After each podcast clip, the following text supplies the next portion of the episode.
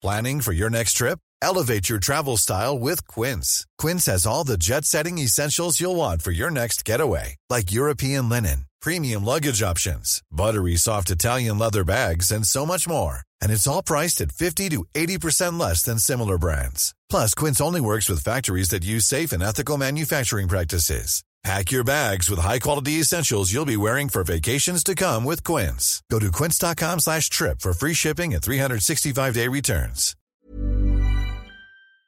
Is Matt Hancock the stupidest man in Britain? Now, some might think that's a little bit personal, a bit rude, maybe even abusive. I think it's a legitimate line of inquiry and scrutiny. I'm trying to get my head round, firstly, the sheer level of total raging stupidity displayed by this individual, and secondly by the fact that a man who is incredibly, so incredibly unbelievably stupid was health secretary during the most severe health crisis for over one hundred years. Well, lucky, I suppose, having someone with catastrophically poor judgment overseeing a question of life or death on a mass scale would have no potentially adverse consequences. Yeah, it'd really suck otherwise, wouldn't it? Now, let's just think over exactly what's happened. Matt Hancock voluntarily, of his own accord, handed the right-wing journalist, Isabel Oakeshott, more than one hundred thousand of his own WhatsApp messages, apparently because she was working for free, ghostwriting his Pandemic Diaries memoir. Now, let's just be clear about who Oakeshott is. She's most famous for an unauthorised biography of David Cameron, in which she alleged that our former Prime Minister had sex with a dead pig, or a dead pig's head. I think these details are obviously very important. I'm a stickler for journalistic accuracy.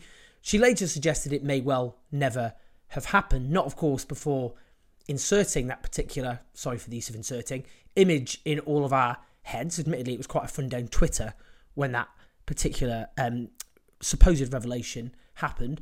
But not one to defend David Cameron, but is it the sort of thing you put in a book unless you've absolutely got it copper bottomed? She also worked with Vicky Price, the former wife of the former Lib Dem cabinet minister Chris Huhne. What was the consequence of for the consequences for Vicky Price of working for Isabel Oakeshott? Well, Price ended up in prison for perverting the course of justice. You think there'd be a lesson there. If you're trusting this person with tens of thousands of your own WhatsApp messages, then as colourful and rich as the English language happens to be, there are no words to describe just how unbelievably stupid you are. Now, Hancock's claimed that Oakeshott has violated an N D A, a non-disclosure agreement, in publishing these messages, but I really think Hancock has questions to answer about, after all, he handed over He handed over other people's messages uh, to somebody else. That is, I would argue, a pretty severe betrayal of confidence. And I do actually think there'd probably be pretty legal, big, big legal questions over um, handing over other people's messages on your phone to a third source. Now, there are question marks over intention here, over what Isabel Oakeshott is aiming to do. Whether she's, I mean, this is what Hancock is alleging, she's aligned to anti-lockdown kind of views, so an attempt by those who oppose or believe that, rather than people like myself, that the government's um, policies were were too kind of interventionist, too severe, um, and that's that she's trying to further that particular uh, perspective, I suppose, and that then leaves a question mark over what message, what messages will be leaked and what particular spin will be put on them. So when Isabel Oakeshott says um, an inquiry into government failures over COVID could take years and could end up with a whitewash, I'm naturally sympathetic actually to what she's saying there. But of course, I'm coming from a rather different angle. But the thing is, and this is really, really important, I know I'm being a bit flippant. It's often, I'm afraid, my style. Um, sarky little git, aren't I? At the best of times. But we do need to go back to a basic fact that cannot be wished away or suppressed, which is that in this country, tens of thousands of people died avoidable deaths during what always would have been an emergency, but an emergency which was made so much worse. A crisis turned into a catastrophe with the death of perhaps two hundred thousand people. There were always going to be deaths, but the question is how many of those deaths could have been avoided if the government had taken different decisions.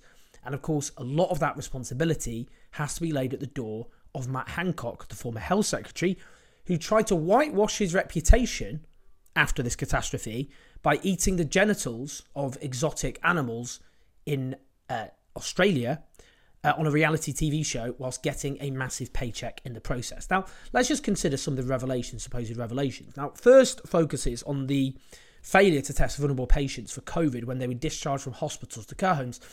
I really don't think the scale of this disaster has really been properly uh, absorbed. One in every fourteen care home patients died of COVID in the first three months of the pandemic. It's a horrendous statistic. Now, what's claimed by The Telegraph is that the Chief Medical Officer, Chris Whitty, told Hancock in April twenty twenty that all people going to care homes should be tested and recommended segregation while awaiting result. Um, now, the leaked messages are said by The Telegraph um, to show that he rejected the guidance, saying it muddies the waters, instead suggesting mandatory testing for those leaving hospital. Now, Matt Hancock actually denies the interpretation given to mes- those messages, saying it excluded a key message from an advisor where he hadn't been in the meeting um, when the advice was given, and that he wanted blanket testing, but was waiting for capacity to become available, so he gave priority to testing hospital patients. I actually think, based on these messages, Matt Hancock has a right to feel aggrieved about the spin put on them. Um, I think what he needs to do is release all messages related to COVID testing. It's always a tricky one, this one, because you're stuck between this hard right newspaper and a Tory minister who oversaw the pandemic policy. And you're a bit like, urgh. I mean, you want all of them to lose, don't you? That's the problem. Even when we're on a budget, we still deserve nice things. Quince is a place to scoop up stunning high-end goods for fifty to eighty percent less than similar brands. They have buttery soft cashmere sweaters starting at fifty dollars, luxurious Italian leather bags, and so much more. Plus, Quince only works with factories that use safe, ethical, and responsible manufacturing. Get the high-end goods you'll love without the high price tag with Quince.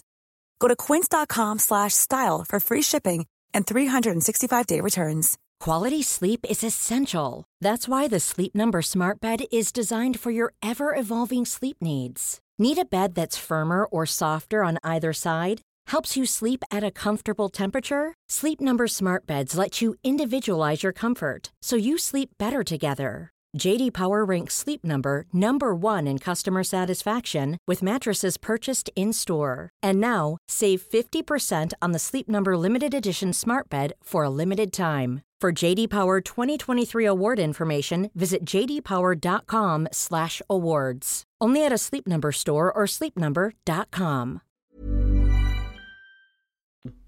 Um, you know, the fact is, a huge number of care home residents died. Care home residents aren't treated as quite people, are they? If we're honest. Um, they're just like the old and the infirm, they're on death's door. But these are human beings. These are human beings who were loved and cared for, and they deserved so much better, and that has to be properly scrutinised. Whatever spin is put on these particular messages, whatever Matt Hancock said, and this was April, so it was a while after the pandemic began, we need to know exactly what happened, because COVID was seeded in a sector where it ran rampant with particularly vulnerable patients who died, often not very pleasant deaths, and the question is, could it have been avoided? Now, another thing I want to focus on are messages between Matt Hancock and George Osborne, who, tragically for all of us, was the former Chancellor of the Exchequer. I happen to believe is the biggest villain of them all. I think he's worse than Boris Johnson. I think he's worse than David Cameron, though you could argue, well, David Cameron appointed him, so. But I get that. But George Osborne was this, you know, essentially the co-Prime Minister, and introduced ideologically driven austerity, which is at the heart of the devastation of the public realm, but also the massive disillusionment and anger, which then drove political disillusionment, led, I think, to Brexit and all the rest of it, and all the other crises that we've had, ruined people's lives for cynical partisan ends. Anyway, Osborne just sums up the establishment, because, of course, he went from Tory Chancellor of the Exchequer, out on his ear, um, after the Brexit referendum, but then, because of the revolving door which defines our establishment, ends up, amongst many of the jobs he's appointed to, very lucrative jobs, ends up in charge of a newspaper. Newspapers which are there to scrutinise the government, and here's a former leading light of the Tory government in charge of the Evening Standard, a newspaper. Now, George Osborne used to be Matt Hancock's boss, and Hancock messages his former boss, who's now in charge of a newspaper, calling him asking to call in a favour, asked for a testing splash, and Osborne obliges. Yes, of course, all you need to do tomorrow is give some exclusive words to the Standard, and I'll tell the team to splash it. It really just sums up just this cosy establishment which exists in this country where, you know, as I've said, you end up with newspapers which exist to scrutinise politicians um, headed by senior members of the Tory government, uh, former Tory government, scrutinising the Tory government, um, and therefore able, well, you have a, you know, senior ministers calling in favours from their former boss who's now in charge of a newspaper. It's ridiculous. It's completely ridiculous. Now, we'll see what other revelations these messages have. We do need to be wary. I don't trust Isabel um, Oakeshott's um, politics, because she's clearly someone with a very particular brand of right-wing politics. Um, I don't trust the Daily Telegraph at all. Obviously, it's a hard-right newspaper, uh, a toxic newspaper um, in every sense. Um, I don't trust Matt Hancock. I don't trust any of these people. That's the problem.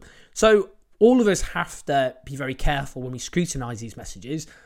Knee-jerk response to these messages would have just been, well, this shows, exposes Matt Hancock for who he is. The problem is we can't trust any of the parties in this. We don't trust their perspectives. I've sus- I'm suspicious about what their motives are. I think I'm entitled to, given, you know, as I've said, the political perspectives they come from. And in the case of Matt Hancock, hey, he's someone with every motive to whitewash what he did in government. So all of us have got to be really careful here. We've got to, you know, be particularly careful in scrutinising the information fed to us. But as I've said, Matt Hancock, one of the stupidest people in the country, quite clearly. What on earth was he thinking? Can't trust any of these people. And I think, again, it underlines the sordid nature of the establishment that runs us. But I think we're going to have quite a few more videos on this, um, given he's managed to give someone over one hundred thousand of his own WhatsApp messages, and perhaps they will give us an insight into what was happening at the top of government during the worst crisis since World War Two. Please like, subscribe, support us on patreon.com forward slash unjoys84. I'll see you in a bit. Hi, I'm Daniel, founder of Pretty Litter. Did you know cats tend to hide symptoms of sickness and pain? I learned this the hard way after losing my cat, Gingy. So I created Pretty Litter, a health monitoring litter that helps detect early signs of illness by changing colors, saving you money and potentially your cat's life. Pretty Litter is veterinarian developed, and it's the easiest way to keep tabs on your fur baby's health right at home. Go to pretty litter dot com and use code ACAST for twenty percent off your first order and a free cat toy. Terms and conditions apply. See site for details.